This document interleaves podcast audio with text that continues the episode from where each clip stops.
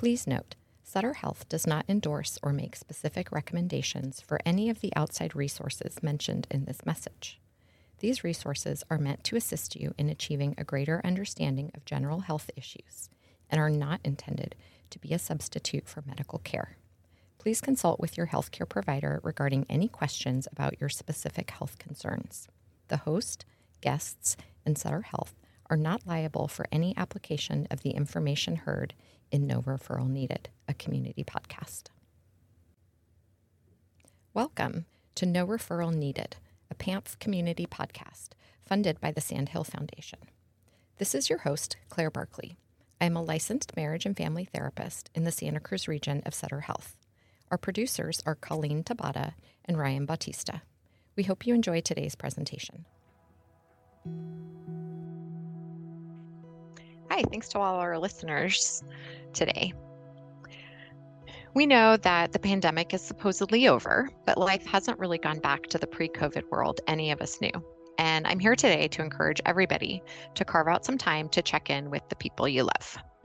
Some things you could ask them are How is work or school different now after COVID? Is there anything about work or school from before COVID that you miss? What about changes in your family that you missed during COVID and may or may not have resumed now that we're in this post COVID world? What else is different? People have missed a lot of celebrations, holidays, trips. How are those things going right now? Are they making plans to see someone over the upcoming holidays? Do they have any trips, even if a small day trip out of the area planned? People sometimes get into habits, pandemic habits, and it may be hard to get out of them. Other things that have changed for a lot of people are many um, restaurants have closed and have not reopened other businesses have closed and have not reopened? Are there those things that they've been able to find replacements for or alternatives to to keep their life robust outside of their house? One way to talk about that is by asking something like, What's something today that brought you comfort or made you happy? And it can be something small. Today, for example, I looked out the window and oh my gosh, the sun was out here and it hasn't been out for a few days. That makes me happy. It's small, but it's important to tune in and think about what today brought me comfort or made me happy. Other things you could ask your family or loved ones about are how have their finances changed since COVID? A lot of people's finances have changed. Many people lost their jobs. Many people may have had to change health insurance. And those are all really impactful. So, not being afraid to ask some of those harder personal questions about things like finances. And what about relationships where people have moved? A lot of families or individuals moved out of the area during COVID, maybe even out of state. And what happened to those relationships? Have you been able to stay in touch with people and maintain those connections?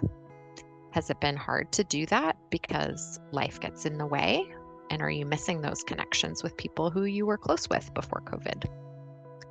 So, these are just some examples of questions that I'd like everybody to pick someone in their life to have a little chat about these things if we don't talk about it, it just kind of disappears, but it doesn't disappear.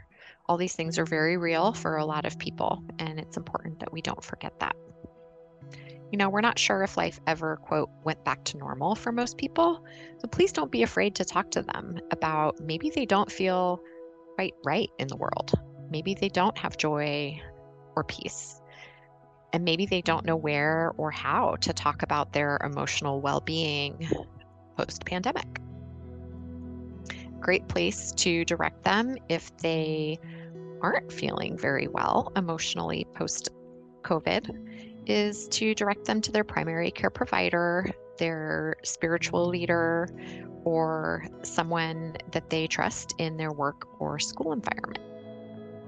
Sutter also offers many free Zoom classes through the Health Education Department, and those can be found online at sutterhealth.org. You can search by um, community health education.